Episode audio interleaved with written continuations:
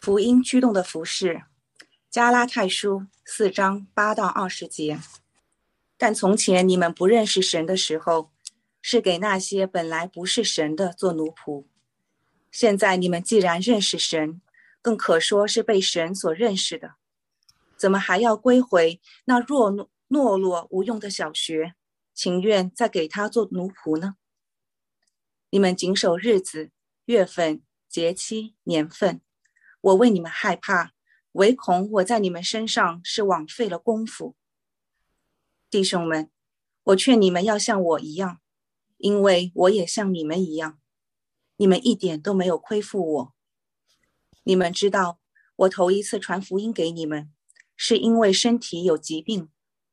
你们为我身体的缘故受试炼，没有轻看我，也没有厌弃我，反倒接待我，如同神的使者。如同基督耶稣，你们当日所夸的福气在哪里呢？那时你们若能行，就是把自己的眼睛弯出来给我，也都情愿。这是我可以给你们做见证的。如今我将真理告诉你们，就成了你们的仇敌吗？那些人热心待你们，却不是好意，是要离间你们，叫你们热心待他们。在善事上常用热心待人，原是好的，却不单我与你们同在的时候才这样。我小子啊，我为你们在受生产之苦，只等到基督成形在你们心里。我巴不得现今在你们那里改换口气，因我为你们心里作难。这是上帝的话。感谢上帝。好，各位上海城市生命教会的弟兄姐妹们。一起上线的新老朋友们，呃，早上好！又是一周线上崇拜，又是一周加拉太书，又是一周福音的重述，似乎一切都在重复上一周做的事情，就好像今天我们的生活每天好像都在重复前两天的事。昨天我们把我把我们家里面全家的抗原的小队长们排得整整齐齐，拍好照片，加上了文字说明：四十二号二零一室。然后在群里发给了我们的楼长，有一个邻居回了一句说：“哇，你排的好整齐啊，真的很整齐，抗原试纸和文字都非常的整齐。”我就回了一句：“我说西西弗斯推石头，每一层都要走得认认真真的，走的好像这段路不是上一段的重复，而是一条新路。”我想这应该成为大家每周来到线上的一种期待。不是重复上一周的打卡，而是继续一条天路历程，反复用一种全新的方式和角度重塑那个古旧的福音，避免我们回到老路上。可能大家会觉得奇怪，为什么那个简单的福音，保罗要反反复复的讲？为什么这个古旧的信仰，这个讲台要不断的重复？为什么不讲点新的东西吗？我想这个问题问我。也在问保罗，甚至在问耶稣基督：“你为什么要一次、两次、三次的预言你的死和复活？为什么保罗反复、反复一章、两章、三章到四章还在讲福音？因为门徒们听而不闻，因为教会总是会忘记。为什么上海城市生命教会的讲台几乎每一周都在讲那个反对律法主义，也反对反律法主义的福音？”因为我们和圣经中的每一代罪人都是一样的，会随时走回律法主义，随时偏向反律法主义，总之分分秒秒的回到老路上，忘记我们是因信称义被基督赎回来的。就好像封控的头几天，我们的祷告是说：“主啊，希望我们能够有衣有食，希望我们保持阴性活下去。”而最近几天，我们的祷告可能就变成：主啊，我想吃一顿肯德基，我想吃网红汉堡，我想涮个火锅。主啊，这个春天怎么就这么过去了？我错过了太多。随着每天两万多新增阳性的峰值过去，随着快递运力的恢复，随着复工信号的传出，哪怕只有百分之零点几，随着环境的改变，我们又回到了从前的日子。觉得吃汉堡、涮火锅、看剧、旅行打卡这些事岂不都是应该的吗？这些应该的好事，忘让我们忘记了，我们是一场灾难的幸存者。当基督徒做久之后，一旦有机会，我们就迫不及待的回到过去的生活，觉得那些难道不是应该的吗？而忘记了自己幸存者的身份。表现在今天，就是我们常常挂在嘴上的那句话：“上帝确实恩典浩大，圣经的教导我也明白，但是我只想做一些应该的事，难道不可以吗？我只想做一些原来我的。”常干的事难道不可以吗？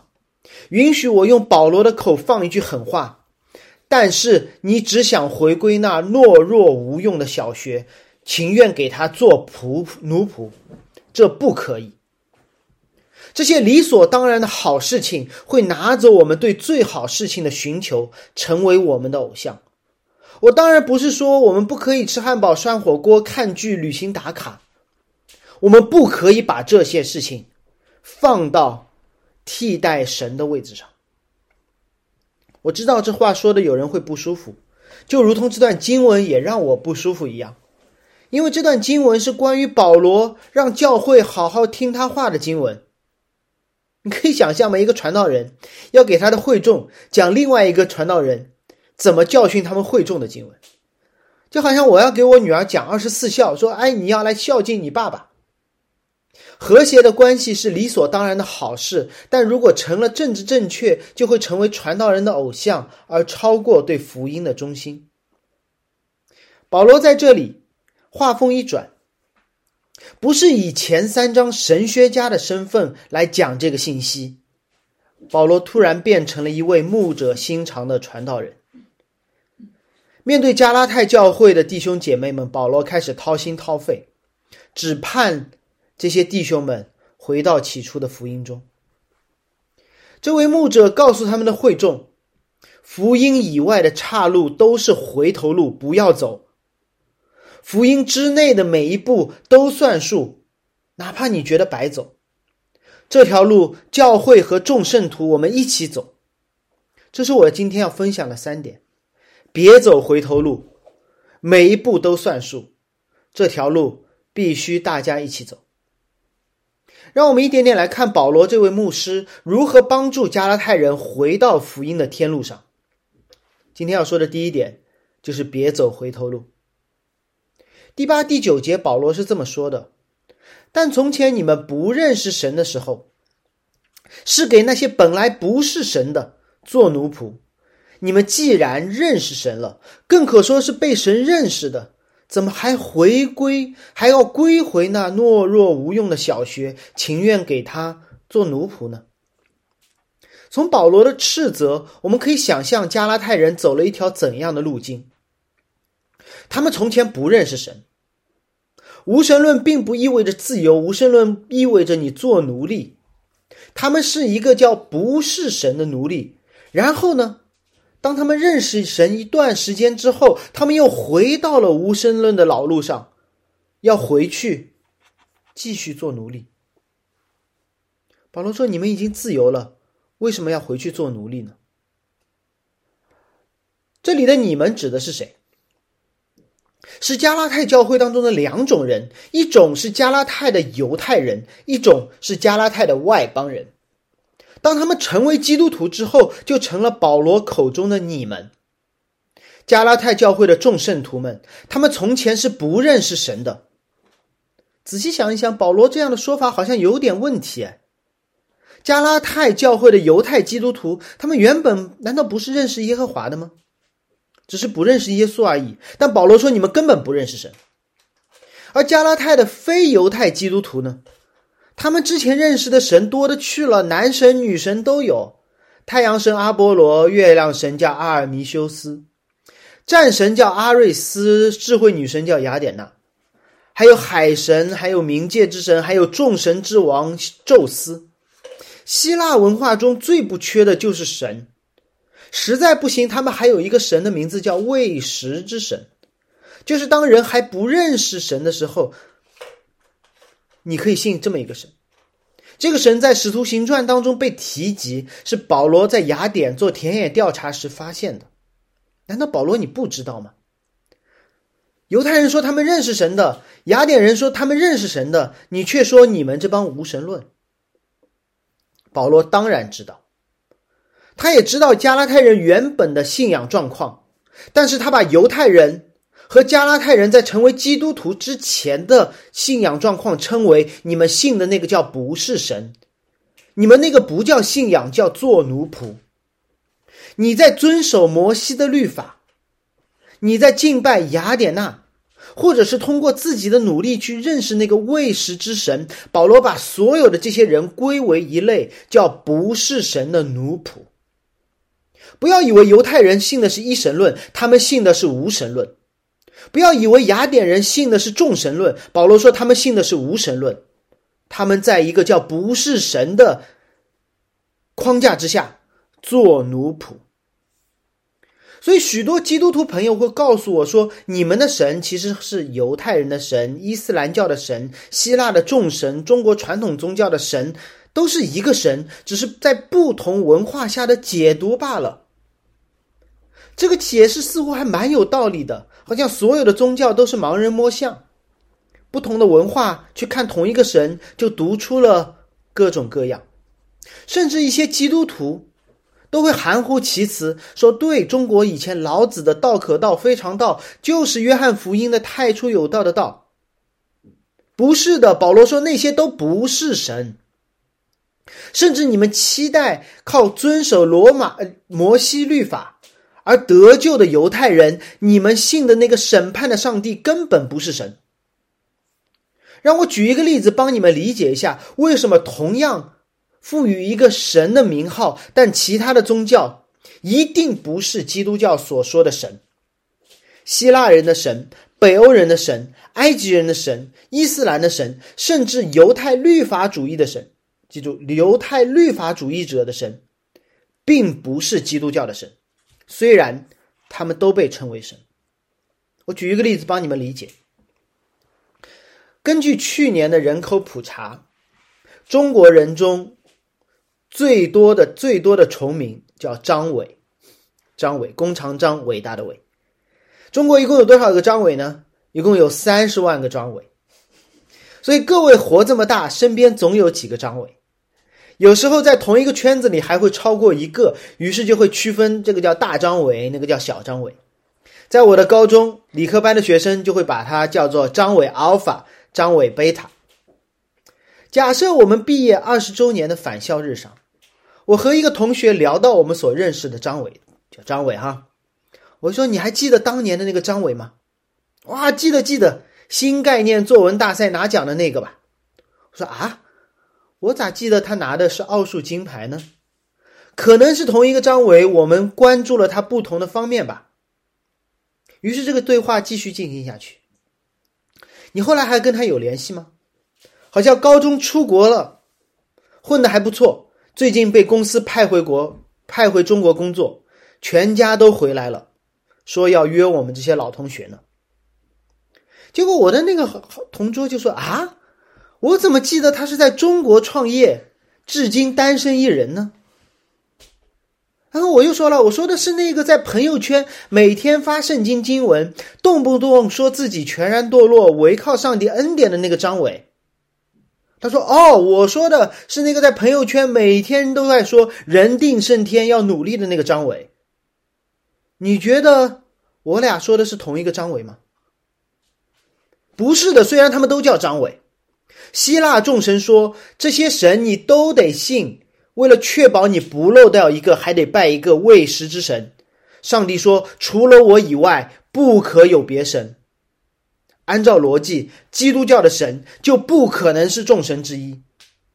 犹太律法主义所相信的那个上帝说：“我只要相信了，我只要遵守了这个律法，我相信的那个神就会救我。”而基督教的上帝说：“不不不，你根本无法遵守这个律法，我先救你。”你觉得他们在说的是同一个神吗？不可能的。最包容的希腊众神不会包容一个除了我以外不可有别神的神，这是完全不一样的宗教。犹太律法者能接纳一个唯独恩典的信仰吗？不会的，这是完全不一样的宗教。犹太人把自己的律法抛到了脑后，杀死了这个拯救罪人的艺人。所以，当两种神相遇的时候，谁更加无法自洽？是那个我包容万神，唯独不包容你这独一神的希腊信仰，还是从一开始就宣告自己除了我以外不可有别神的基督教信仰？是为了捍卫律法，不惜违反律法去杀人的法利赛主义，还是从一开始就提醒罪人你守不住的，需要靠恩典的基督呢？内部逻辑都没有顺，没有理顺，你凭什么用神来自我定义？从这个角度来看，犹太的律法主义和罗马的异教崇拜或希腊的众神崇拜在本质上没有任何的区别。犹太律法主义说，只要你守全了律法，你就能称义；希腊文化说，只要你拜全了众神，你就能得救。保罗直接指出了这两种信仰的本质：你们信的根本不是神，你们在这样的世界观下做奴隶。加拉太教会的犹太人，你想想，他们受谁的影响更大？他们告诉他们外邦的弟兄们，信耶稣很好，但是你需要遵守一点律法，别吃猪肉，你的救恩就稳固。这明摆着是埃及的奴役。根本不是什么信仰。出埃及记的开篇就演示了这样的一个奴役方式：你们在埃及做希伯来人很好，但是你们需要为法老造两座城，就保你的平安。结束了吗？不会结束的。奴隶主最厉害的地方就叫 PUA，就不断的让你遵守多一条、多一条、再多一条的律法。于是法利赛人继续说。不吃猪肉还不行，你要行割礼；行了割礼还不够，你要遵守逾越节、祝棚节、五旬节、赎罪日。这简直就是法老上身！你们要造城，造城还不行，你们要造砖；造砖还不行，你们要种地；种地还不行，你们要年终无休；年终无休还不行，你们要献上自己的孩子。希腊的信仰也是如此。只要你生活还在继续，总有一个细分的市场里面有一位神你要拜一拜。佛教、道教都是如此，甚至基督的教会都受到了这种文化的影响。拜佛、拜神跟看病一样，分科室、分主任医师、实习医生、特需门诊、普通门诊，最后需要一个全科大夫来兜底。这不是敬拜，这是买卖。最终，这场买卖要的不是你的钱、你的时间、你的精力，这买卖要的是你。保罗说：“你们回去给不是神的做了奴仆。”不要听到奴仆就觉得是水深火热。保罗用了一个词来描述这些人的奴隶主：懦弱无用的小学。这个词上周我们看到过。讲的是，当主人的儿子没有成年的时候，由迅猛的师傅管教，管教的内容被称为世俗小学。同一个词在和合本这里翻译成了懦弱无用的小学。显然，保罗是指着摩西的律法和希腊的那些众神崇拜说的。怎么还要归回到懦弱无用的小学，情愿再给他们做奴仆呢？这是加拉太人信主之前的状况。加拉太的外邦信徒们原本被希腊文化告知，你们要多信一个神，再多信一个神。结果他们教会里面，他们的老大哥告诉他们说，你们要多遵守一条律法，再多遵守一条律法。哇，他们真可怜！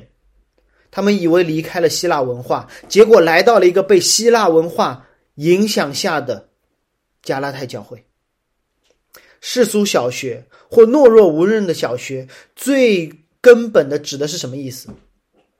让我用一种朴素的翻译告诉你，就是 A、B、C，就是最最最最基础的那些东西，或者用上下文来帮助理解。他们回到了懦弱无用的小学，表现出来的方式就是谨守日子、月份、节期和年份。这是什么？这些是摩西的律法，那些最最基本的东西记载在圣经，旧约摩西律法。立位记二十三章，整个这一章都在教导犹太人如何遵守不同的节期。你们要做六休一守安息日，正月十四日你们要守逾越节，然后算上七个安息日之后守五旬节，就是第五十天。七一是新年，无论礼拜几都要休息一天当安息日。一年一度的赎罪日为以色列全族赎罪，又要休息好几天。祝棚节一下子七天都不能干，哇！怪不得很多人不想加入犹太教，怪不得这么多人不想成为基督徒。全年加起来要多休息这么多天，动不动什么工都不能做。你让我这种工作狂怎么办？周日生病了，出门还是不出门？上帝好像不发出门证的。今天生病。是搏命遵守律法，还是违命违背律法去保命？当我们这么想的时候，我们就陷到了遵守律法才能得救的律法主义。有没有想过，整个立位记的二十三章，谨守这些日子、月份、节期、年份是为了什么？是为了得救吗？守安息日是为了得救吗？不是的。以色列人在埃及四百年，一个安息日都没有守过，他们得救了。守安息日是为了反映出创造我们上帝的样子，是宣告自己不在埃及为奴了。那位创世纪创造天地的上帝，六天创造，第七天休息，所以我们被造反映上帝的样子，所以守安息日。你有孩子，所以你过母亲节；你没有孩子，你过一百个母亲节不可能啊！一百年不可能。你过五十个母亲节，你也不是母亲，这样好理解了吗？今天是母亲节，所以母亲过母亲节。你守这些，你守母亲节，你守一辈子母亲节，你没有孩子，我守一辈子母亲节，我也不会变成母亲呀。逾越节是为什么守的？守了逾越节就得救了吗？不是的，守逾越节是为了纪念以色列人在第一个逾越节被拯救出了埃及，守节是证明自己得救了。赎罪日在提醒我们，赎罪的方式是有一只无罪无瑕疵的羔羊，替罪人赎了他所有过去一年所犯的罪。祝棚节是提醒以色列人，你们还在旷野上，还没有到达那新天新地。这一切要么在纪念曾经发生的拯救，要么在预备以色列人等待等待将要来的救赎。守节遵守律法本身不会带来任何的救赎，而加拉太人却让他们的新的弟兄姐妹们。以为守这些节可以让他们得救，可以让他们的救恩更加的稳固。犹太人因为他们自己觉得，凭啥我们守安息日等到了复活节？凭啥我们守逾越节等到了受难日？凭啥我们守赎罪日？等到了耶稣的救赎，我们守了这么多年的祝棚节，等到了耶稣基督重建圣殿，凭啥这些外邦信徒不用守就得救？我们得让他们补上这一课。需要补吗？不需要了，因为我们已经等到了。为什么我们不需要通过遵守这些六旧旧约的律法，让我们的救恩更加的确定呢？在这里，加拉太人去说：“你们已经确定得救了，但是守这些律法，让你更加确定你的救恩。”保罗在哥罗西书二章十七节说：“旧约的这一切是后世的影儿，是影子，是主角出场之前的背景音乐，而形体却是基督。”当基督来了之后，你什么都没有错过。律法是好的，后世的影儿是好的，但是当主角出场的时候，他们就绝不能喧宾夺主了。让我再给你们举一个例子，帮助你理解为什么新基督徒没有遵守过、没有守过节的基督徒不需要再补上这一课了。有许多电影在宣发的时候都会推出一个几分钟的短片，叫预告片。预告片会让你知道这部片子的制作水准，让你知道男女主角，让你知道剧情的更改。但你能不能说我看过预告片就算看过全片了？当然不可以。预告片的目的是吸引你分出一段完整的时间，要么去影院，要么在家中欣赏全片。它是预备你去看全篇的。但是如果有一天你看完了全篇之后，你看完了那两小时、两个半小时的正片之后，你还需不需要去看预告片？有可能的，除非你是一个发烧友或电影从业人员。但我这么问，你是否需要补一下预告片才算是观影完整了？完全不是。因为预告片中所有的内容都包含在正片中了，而且更加的完整。我指通常情况，不讲那些预告片当中欺骗的镜头。所以，当犹太人追了几千年的预告片，第一部预告、第二部预告、预告的预报、预告，整整旧约三十七卷的预告片，他们追齐了，终于等到了耶稣基督这个正片来临了。彻底完整的应验了预告片当中一切的内容，解决了预告片当中一切悬而未决的问题。犹太人突然不开心了，为什么？因为和他们一起坐在影院里面的人，有些人随便买了张票就来了，他们完全不知道还有整整几千年的三十七卷预告。犹太人觉得不行，犹太人觉得说需要让这些人补上那些预告片，才算是一次合法的观影。错了，合法的观影取决于你是否有电影票，和你看了多少预告片没有关系。你在基督里的救恩取决于圣灵的重生，指向基督的信心。你相不相信你的这张票是基督为你买来的？和你之前遵守了多少律法没有一点点的关系。遵守律法可你可以让你更渴望基督的救恩，遵守律法可以让你在经历救恩的时候更加的满足。但是遵守律法。绝对不会带来任何的救恩，也不会带来任何救恩的稳固。加拉太教会的问题，就是看完正片之后，又要去回顾预告。哇，预告片拍的好精彩，简洁的好紧凑，这是导演急了。导演说：“难道我的正片不够好吗？”保罗急了。我为你们害怕，唯恐我在你们身上是枉费了功夫。四章十一节，保罗没有让他们重新再走一遍救赎的流程。保罗非常担心他们是否真正享受到了基督里的喜乐。保罗唯恐自己没有把福音讲清楚，如同一个大人带着孩子来看电影之后，发现孩子又回去看预告了，我就会开始担心他是不是没看懂啊？他是不是三 D 眼镜没有戴啊？他是不是看正片的时候睡着了？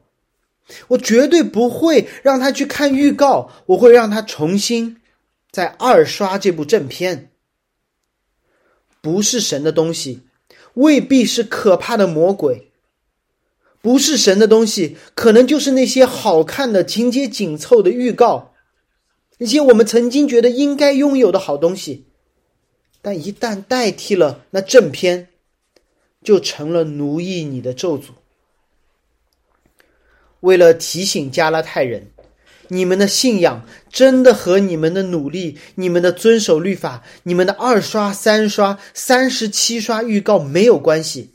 保罗在这段论述中还加了一句：“现在你们既然认识神，更可说是被神所认识的。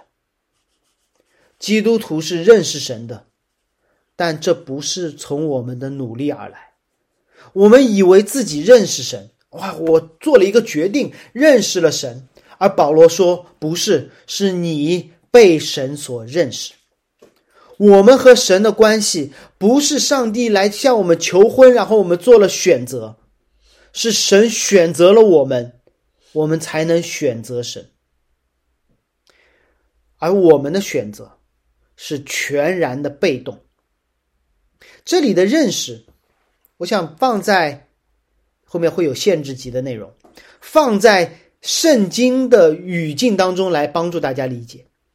当神说，帮保罗说，你们认识神，你们说你们认识神，更应该说你们被神认识，不是头脑上的认识，不是读了一本神学的书。在圣经的语境当中，是亚当认识夏娃的认识，在原文中被翻译成同房。所以保罗会说：“你们既然与神同房，其实是因为神与你们同房。不信你在新约当中，你搜一下认识。新约当中有同样的一处，是约瑟把妻子娶了过来，只是没有认识他。约瑟怎么可能不认识玛利亚？他知道玛利亚是谁，知道玛利亚的身高、体重、年龄，父亲是谁，母亲是谁，住在哪里。但是当约瑟把玛利亚娶过来，却没有与她行夫妻之亲密之事的时候，圣经说约瑟没有认识她。和合本直接翻译说，只是没有和她同房。保罗甚至用这样的方式在告诉基督徒。上帝认识你和你认识上帝不是先后发生的，是同时发生的。上帝认识你，你认识上帝是完全上帝的主动。你以为你选择了上帝，上帝才选择你吗？没有的。以色列文化当中没有自由恋爱。一个女人最大的福分是一个被一个爱她、愿意保护她，甚至为她付上代价的男人所认识。女人认识男人和男人认识女人同时发生，男性主动，而女性全然的被动。对不起，线上各位二十一世纪的姐妹们，保罗的这个例子是用公元一世纪的时候的处境举出来，帮助我们理解获得救恩的方式是完全出于上帝的主动和主权，而我们应该庆幸的是，认识我们。的那位上帝是一位创造天地、全能、全爱、全知的一位王，最美好的包办婚姻。对方完全的知道你，对方完全的爱你，完全的保护你，甚至为你付上生命的代价。那为什么你还要回到老路上？为什么说我还要试试其他的？任何其他的一条路，都是对这位完美新郎的背叛和羞辱。当你想再试试别的的时候，只能说你我继承了亚当和夏娃的罪，你我高看了自己的能力，轻看了基督的死。当一个完美的男人愿意为你死，你还说我再去找找别的，这不是自信，这是犯罪，这是在他以外去寻找一个。不可能更好的，放心吧，你肯定找不到的，永远找不到。你怎么可以用一个罪人的眼光去寻找到一个完美的救赎呢？我选择我的救赎者，本质上是罪人带着有罪的自信实践的自我救赎。然而，当加拉太人继续去找找其他的路，回到老路上。这个时候，这位新郎还没有放弃他们，他愿意继续的爱你。保罗看到加拉太教会回到了老路上，走了回头路之后，无比的愤怒、忧伤、无奈。但是保罗效法基督，写信给他们，真的是卑微到了极致。被甩的王子回头去追求水性杨花的前任，这就是基督爱教会的方式。我们会好奇，这演的都是什么？我们仔细看，保罗所演的是福音的故事。福音不是让我们彻底躺平，什么都不做。福音让我们不断的演绎出、反映出基督的样式。律法主义的反面不是反律法主义，遵守一切节期就能得救，和不遵守一切节期才能得救，本质上是一样的。有一些教会一定要过圣诞节，有一些教会一定要反对过过圣诞节，在我看没有任何的区别，只是看出他们都看中了这些节气。律法主义的反面不是反律法主义，反律法主义的反面不是律法主义，他们的反面反面是基督的福音，不是做什么，不是不做什么，是随时随地让人看到基督的样子，这才是基督徒成圣之路。这是今天要讲的第二点。我们不是一个以目标为导向的人生，是每一步都走在福音里面，神。都看重。第十二节是保罗事工的核心，也是回答基督徒我们到底该怎么办的答案。我没有说错，许多弟兄姐妹都在问我，都会问我说：“那我应该怎么办？做这个那个没有用，躺平吧，带着负罪感；努力遵守律法，害怕律法主义；什么都不做，好像又不是反映圣经的教导。”到底该怎么办？保罗对他们说：“弟兄们，十二节，我劝你们要像我一样。”哇，这句话律法主义者都很喜欢。这是另外一群人也熟悉的，因为犹太信徒就是这么对外邦信徒说的：“弟兄们，我劝你们要像我一样。”但保罗没有用那些犹太信徒的方式来解决、来解释这句起始句。保罗说：“你们要像我一样，因为我也像你们一样。”这是之前这间教会从来没有听到过的教导。犹太信徒会告诉他们的外邦信徒：“弟兄们，我劝你们要像我一样，因为这样你们就可以像我们一样有稳固的救恩了。”知道吗？教会里面听到太多的人说：“你要像我这样，这样你就可以成为教会的领袖了，你就可以成为上帝所喜悦的了。”保罗说：“不是，你们要像我一样，因为我像你们一样。”保罗首先进入了外邦人中间，我们看到了他在雅典的田野调查，他对希腊文化非常的熟悉。保罗对罗马的律犹太律法一样的熟悉，他深知希腊信仰的痛点，更明白一个律法主义者的挣扎。保罗没有用一个律法主义熟悉的方式说：“你们要向我加油。”也没有用一个反律法主义者熟悉的方式说：“我理解你们的苦，堕落的世界，软弱的罪人，我们一起躺平。”保罗完全的和他们一样。保罗又完全的和他们不一样。让我们看保罗的这个“因为”。保罗说：“因为我像你们一样。”这一点是令人吃惊的，因为保罗一直在强调福音的不变性，甚至不惜和彼得和天使硬刚到底。第一章我们见过保罗捍卫福音的硬核。他说：“我才不管彼得呢，我和他不一样。如果有天使来冒犯福音，我也要跟他对抗。”但在这里，我们又看到了保罗极大的可塑性。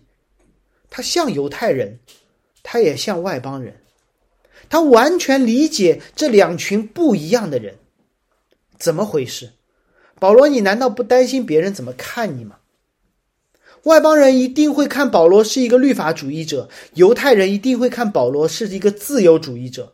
保罗，你不担心别人怎么看你的吗？让我引用英国牧师约翰斯托德的一句话，他对基督徒，他对每一个传道人做出这样的劝勉。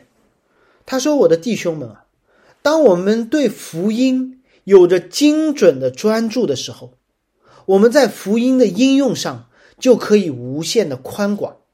我再说一遍，斯托德是这么说的：当我们无限的专注福音的精准性，那我们在福音的应用上就可以无限的宽广。换句话说，你越是在福音上保守，你就越清楚你在基督里的身份，你就越能和不同的人打成一片，而不害怕失去自己的身份。保罗说：“我非常清楚我在基督里的身份，我就不怕和这些律法主义者混在一起。我非非常清楚我在基督里的身份，我就不怕和那些众神崇拜的人混在一起。”还记得上周我说的生活大爆炸里的那个桥段吗？麻省理工学院的工程师 Howard，在一个公益组织的后厨碰到了当今的首富特斯拉 SpaceX 的老板 Elon Musk。Howard 提出了两个梦想，第一个梦想是说，你愿不愿意收我做你的儿子？然后他看了大佬没有什么反应，他就说。要不你给我一份工作吧？你觉得哪一个更好？显然是后者，不敢想，所以说，哎，算了，还是给一份工作吧。我告诉你，如果这个人他依靠他麻省理工硕士的背景，进入了特斯拉，或者是进进入了 SpaceX 这样的机构、这样的公司，他会怎样表现？一个麻省理工的硕士。他会跪舔那些博士求带玩，他会和加州理工的硕士产生巨大的同辈压力，他会轻看华东理工或上海理工的新员工，他不可能和清洁工搭讪，因为在那个靠学历入门、靠自己打拼的战场，你没空和那些工具人聊天的，你要省下你的脑容量。所以你会忽略那些前台和清洁工的名字，统称他们为阿姨。但是保罗演绎了另外一个故事，那就是 Howard 被大老板收养成了儿子。那你想，他希望在公司里做什么？他无所谓，老爸做什么我做什么。老爸去后厨帮忙，我就可以去后厨帮忙；老爸去开董事会，我就跟着去开董事会；老爸去车间和工人聊天，我也去和车间工人聊天；老爸坐火箭烫上天，也有我的份。如果你是公司老板的儿子，那你在哪个职位有关系吗？无所谓，你可以和公司里上上下下每一个人都彼此身份认同，因为你有一个超过所有身份的身份。你是这间公司的公子，甚至如果有一天，你的老爸让你去公司做一年的前台，你会觉得我大材小用吗？不是，你会觉得自己微服私访。如果老爸让你一个研究一一个硕士毕业的人去研究火箭，你会不会担心能力不够而无从表现？不会，你会觉得这是一个学习的机会，可以拜名师。去学艺，所以当我们希望和某一些人玩在一起，和另一些人保持距离，和某一些人有同辈压力的时候，当我们害怕做一些事，却不削做一些事情的时候，这样的心态其实反映出的是打工人的身份，是律法主义者的心态，而不是上帝通过基督收养的儿子。神的家人的心态，因为在福音里，你越清楚自己的身份，保罗越可以和上下所有的加拉太人打成一片，彼此身份认同。因为在福音里清楚的身份，保罗勇敢的邀请加拉太人和他一样，不是和保罗一样做一个法利赛背景的基督徒，而是和保罗一样效法基督。身为神，神成为人，身为一人被定罪，进入死亡，享受永生。保罗和耶稣一样，不是站在律法和道德的高地，对软弱的弟兄们说：“来，过来和我一样。”保罗和耶稣基督一样，进入他们中间，带着他们一起在福音里做每一个决定。好让加拉太的犹太人说：“这哥们儿懂我。”好让加拉太的外邦人说：“他真的知道我的软弱。”我很喜欢的一位牧师，也叫保罗，保罗屈普。他在辅导时常常说一句话，他说：“作为牧师、神学家，给一个建议是容易的，丢一本书、转一篇文章，会让你觉人觉得你很有能耐，并且在短时间里解决问题。但是耶稣不是这么做，保罗也没有。”耶稣花了三十三年进入人群，保罗一次一次的走进家中，在市集上，在会堂中，在哲学家的圈子里与人谈话。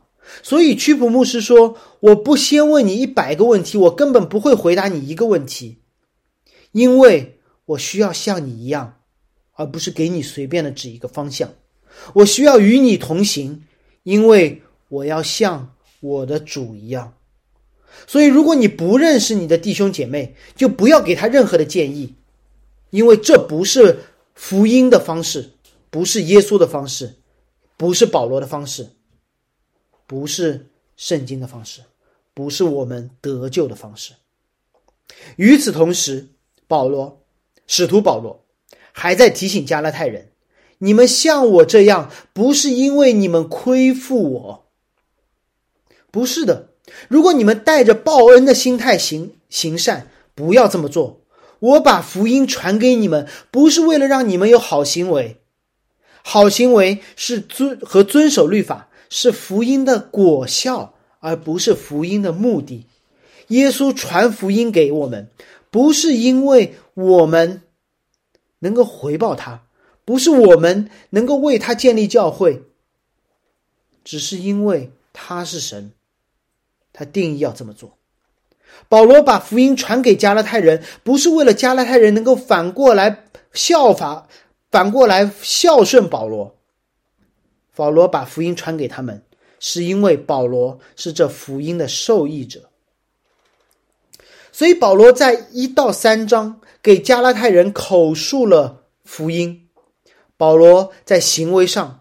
让他们看到耶稣基督道成肉身与人同行的样子，以及他在基督里不可撼动的身份感。保罗没有让加拉太人什么都不做。保罗说：“你看，我就做了些什么，不计后果，只看耶稣。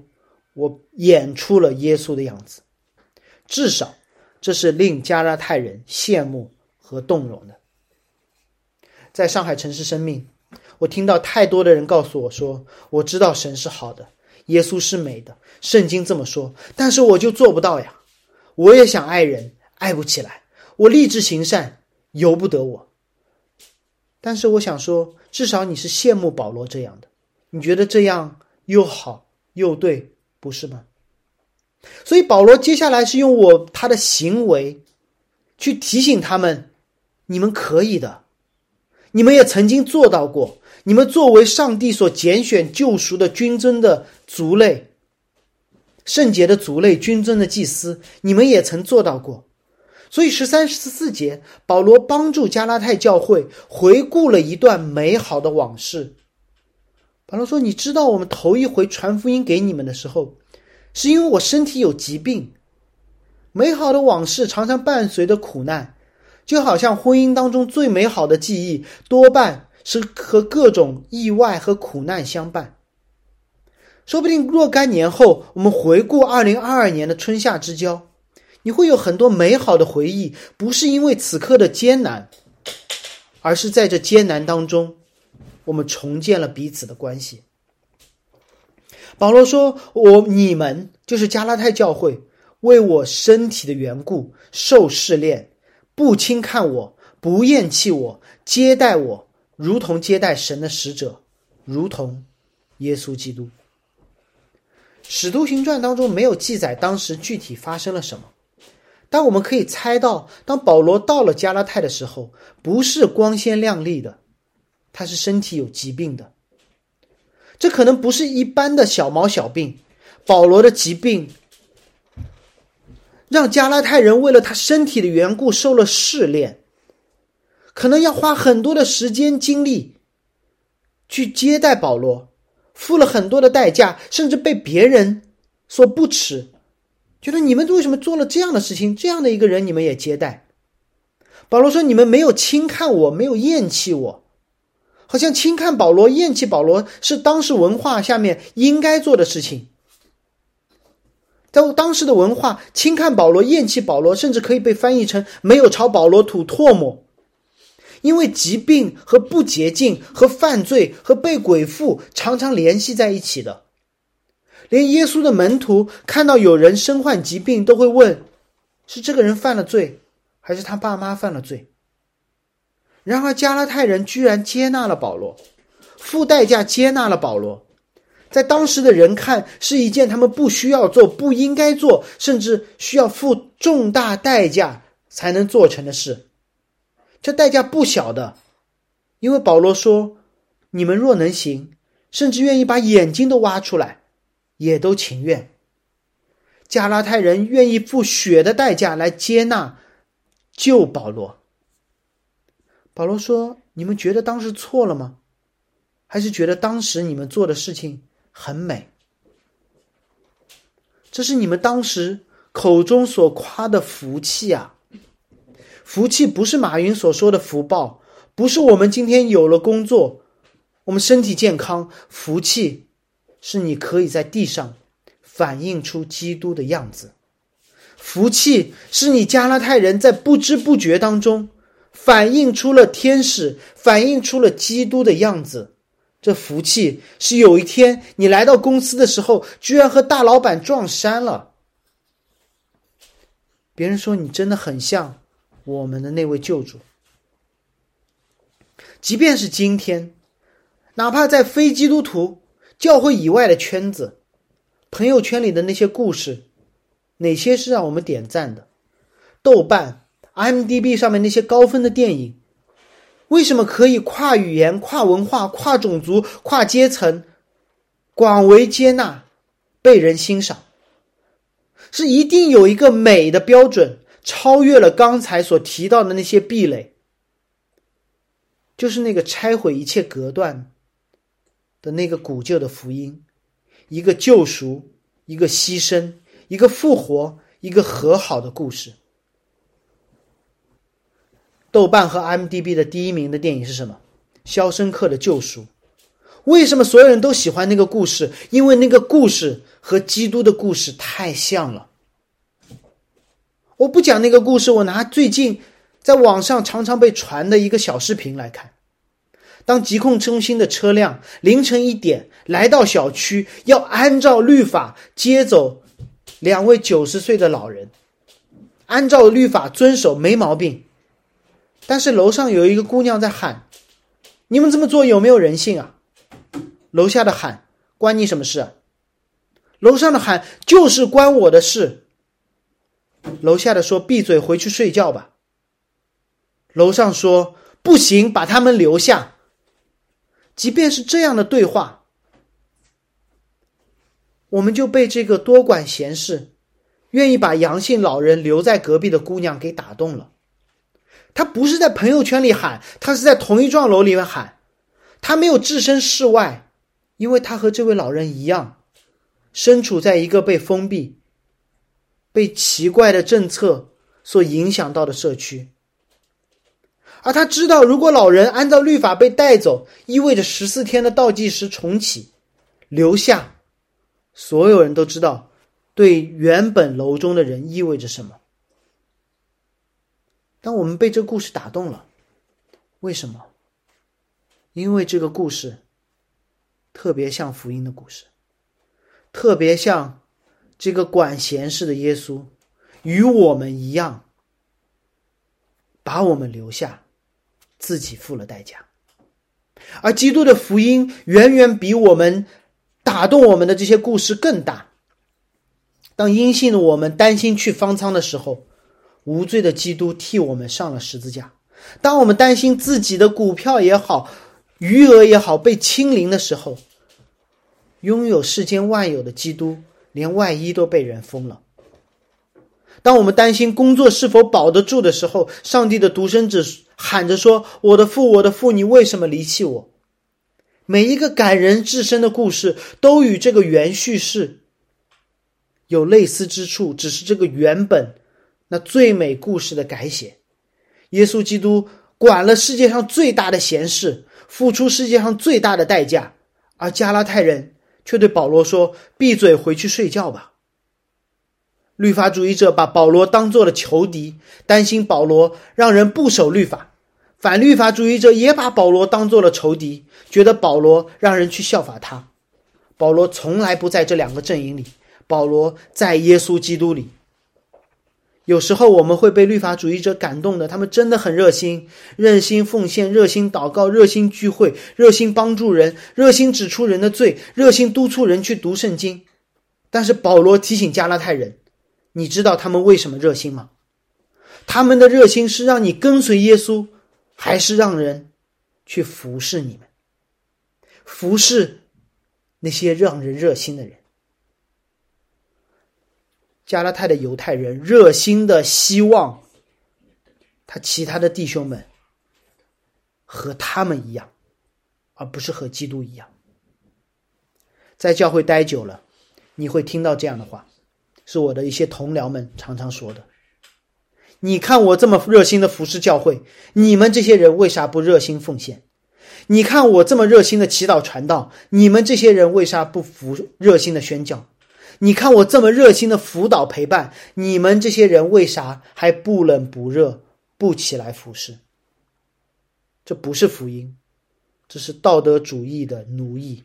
如果有一天你们听到这些话从我嘴里喊出来的时候，请你把今天二零二二年五月七日我自己的讲道发还给我，并请提醒我说：“你这个加拉太的异端，回去睡觉吧。”真正的热心，保罗说，却不单于我，我与你们同在的时候才这样。真正的热心不是为了回报，而是出于上帝的恩典。期待结果的热心，这叫律法主义。基于上帝救赎，不看结果，不看环境，依旧热心，这才是福音的次序。保罗是热心的，不是躺平的，不是为了我们在基督里的奖赏，因为我们已经得到了，而是为了加拉太人的完全。保罗说：“我小子啊，我为你们再受生产之苦，只等到基督成型在你们心里。”保罗很少用女性角色自我比喻，母亲节刚好碰到这段经文。保罗说：“再受生产之苦。”上一次是什么时候？传福音给加拉太教会，让他们经历重生的时候。这一次呢，是他们不断成长的过程。许多的母亲慢慢会知道，我不知道前两天迎来儿子的杜医生在不在线上。你十月怀胎，总算把孩子生下来了。这不是一个结局，是一个开始。待人信主不是一个 KPI、OKR 的完成，是一段新旅程的开始。会有艰难，也会有喜乐。唯一的方式就是每一步都走在福音里。这条路，教会和众圣徒，我们一起走。保罗说：“不是你做了一个觉知祷告就好了。”做一个觉知祷告，你要开始一段不断经历重生，不是没不断重生，不断经历重生的艰难的路。耶稣没有一直陪门徒走到底，但他告诉门徒：“我会离开，但圣灵会赐下。我做的事，圣灵做。圣灵被赐下之后，教会被建立。使徒信经当中所说：‘我信圣灵，我信圣而公之教会，我信圣徒相通。’指的。”就是圣灵建立了超越时间和空间的大公教会，圣灵建立了我们可以彼此相通的地方教会。基督为我们付上了代价，保罗和众圣徒效法基督，为彼此的成长付上代价。这就是教会当中弟兄姐妹彼此同行的方式。如果说教基督的教会和世界上，任何一个其他组织有所区别的话，保罗在这里讲的明白：教会是为一个他人的益处付代价的地方，而不是为自己的好处做交易的地方。而付代价的动力是基督已经付出的代价，而不是对方所给我们的回报。这是教会，教会。是关注他人，关注基督，唯一不关注我们自己。而当这一群人聚在一起的时候，我们就会越来越像基督。越来越走一条完全的路。圣灵彼此陪伴我们一起走。最后和大家分享，在这条路上一件鼓励我的事，一件安慰我的事。先说鼓励的事，不瞒大家说，在风控过去的这一个月多时间，我们教会的奉献居然没有受到影响，甚至超过了我们的预期。我不知道是因为大家对福音和恩典有了更深的认识，还是最近买了不少买买东西，原本买东西省下了不少钱。那我在同工开会的时候讨论的是什么？我想我们讨论的是看到上帝的恩典，然后去想怎么大手大脚的把这些钱花了，怎么大手大脚的把这些钱不要花在我们身上，而是去帮助穷人。如果。如果你们在座的有财务困境中的，请联系我们。不会因为你在这间教会多久，或者你以后会不会在这间教会多久，而是因为上帝大大的祝福了我们。我们会讨论如何去帮助本地的宣教士，如何去建立新的教会。上帝的祝福不是取之于民，用之于民，而是清楚的知道取之于神，用于他的国度。为大家的奉献感恩，也请为我们的中心祷告，因为有时候我们真的会想，真正的王子需要存钱吗？然后和大家分享一段这最后一节的经文给我带来的安慰。最后一节说：“我巴不得现今在你们那里改换口气，因为我为你们心里作难。”说实话，我很恨这次风控，我恨 Zoom、微信、Telegram、Email。这些通讯工具让交流变得容易，让交流变得残缺，让许多的沟通产生了延时、歧义，甚至是错误。我一直在想如何避免这些状况的产生，结果我发现保罗也避免不了。他说：“我心里作难。”保罗在写信的时候需要非常谨慎的措辞，不断的改换口气，说不定有一些人听到他在第一章里面不给面子就不爽了。第二章骂了彼得就愤怒了，第三章开头保罗说：“你们这些无知的人呐，就不听走了，错过了第四章保罗的牧者心肠。”保罗的方法很简单。保罗说：“我要在你们那里，因为写信不是常态，所以我们是不应该的。即时通讯工具只是一个补充，我们必须坐在一起，才是真正的教会。”第二十节其实在提醒我，别指望在网络上把牧养的事都干全了，线下的相聚才是真正的教会。那我们现在该怎么办？继续建立一个一个真实的属灵的友谊。能发能对话就不要发消息，能开视频就不要只是聊天，能见面就尽可能的见面，让我们渴望那个彼此见面的日子，而不是觉得现在挺好的。当我现在看线上这一百八十一百九十个用户的时候，贝壳偶可能是两百个，甚至是三百个人。那我再想想六零二的那一百五十张椅子，可能你们已经猜到我要说什么。我们必须不关心自己的方便，不怕麻烦，拼命付代价，忠于圣经，效法基督，效法保罗，去建立更多的教会，不是把城市生命变大，而是建立。更多的教会，好让我们能够更好的在一起，圣徒相通。我不知道神会如何预备，只求我们的每一步忠心与主同行，不是西西弗斯那样重复昨天的那一步，而是每一步都与神同行，走出金月的样子。我们一起祷告，我们的主，我们感谢你，你的话语是我们脚前的灯路上的光。每一步都求你的带领，而不靠我们自己的意思，不偏左右，不走回头路。主让你所赐的圣灵在我们里面工作的时候，我们就有最稳固的身份，我们就有最勇敢的心，接纳与我们不同的。我们去多管闲事，多传福音，不怕麻烦，建立教会。主在这个风控的日子里，不让我们干等，而是让我们为着相聚而进食。在你许可的日子，可以大快朵颐，享受彼此的同在，为这间教会继续的成长和职堂向你祷告，谢谢你让我们人数增长，也让我们在艰难的环境当中，如同使徒行传八章时那样，效法我们的主，不断通过话语和行为的施工，去建立一间间合你心意的教会。这是最大的福分。主就求你赐福，帮助我们更像你。奉耶稣基督名祷告，阿门。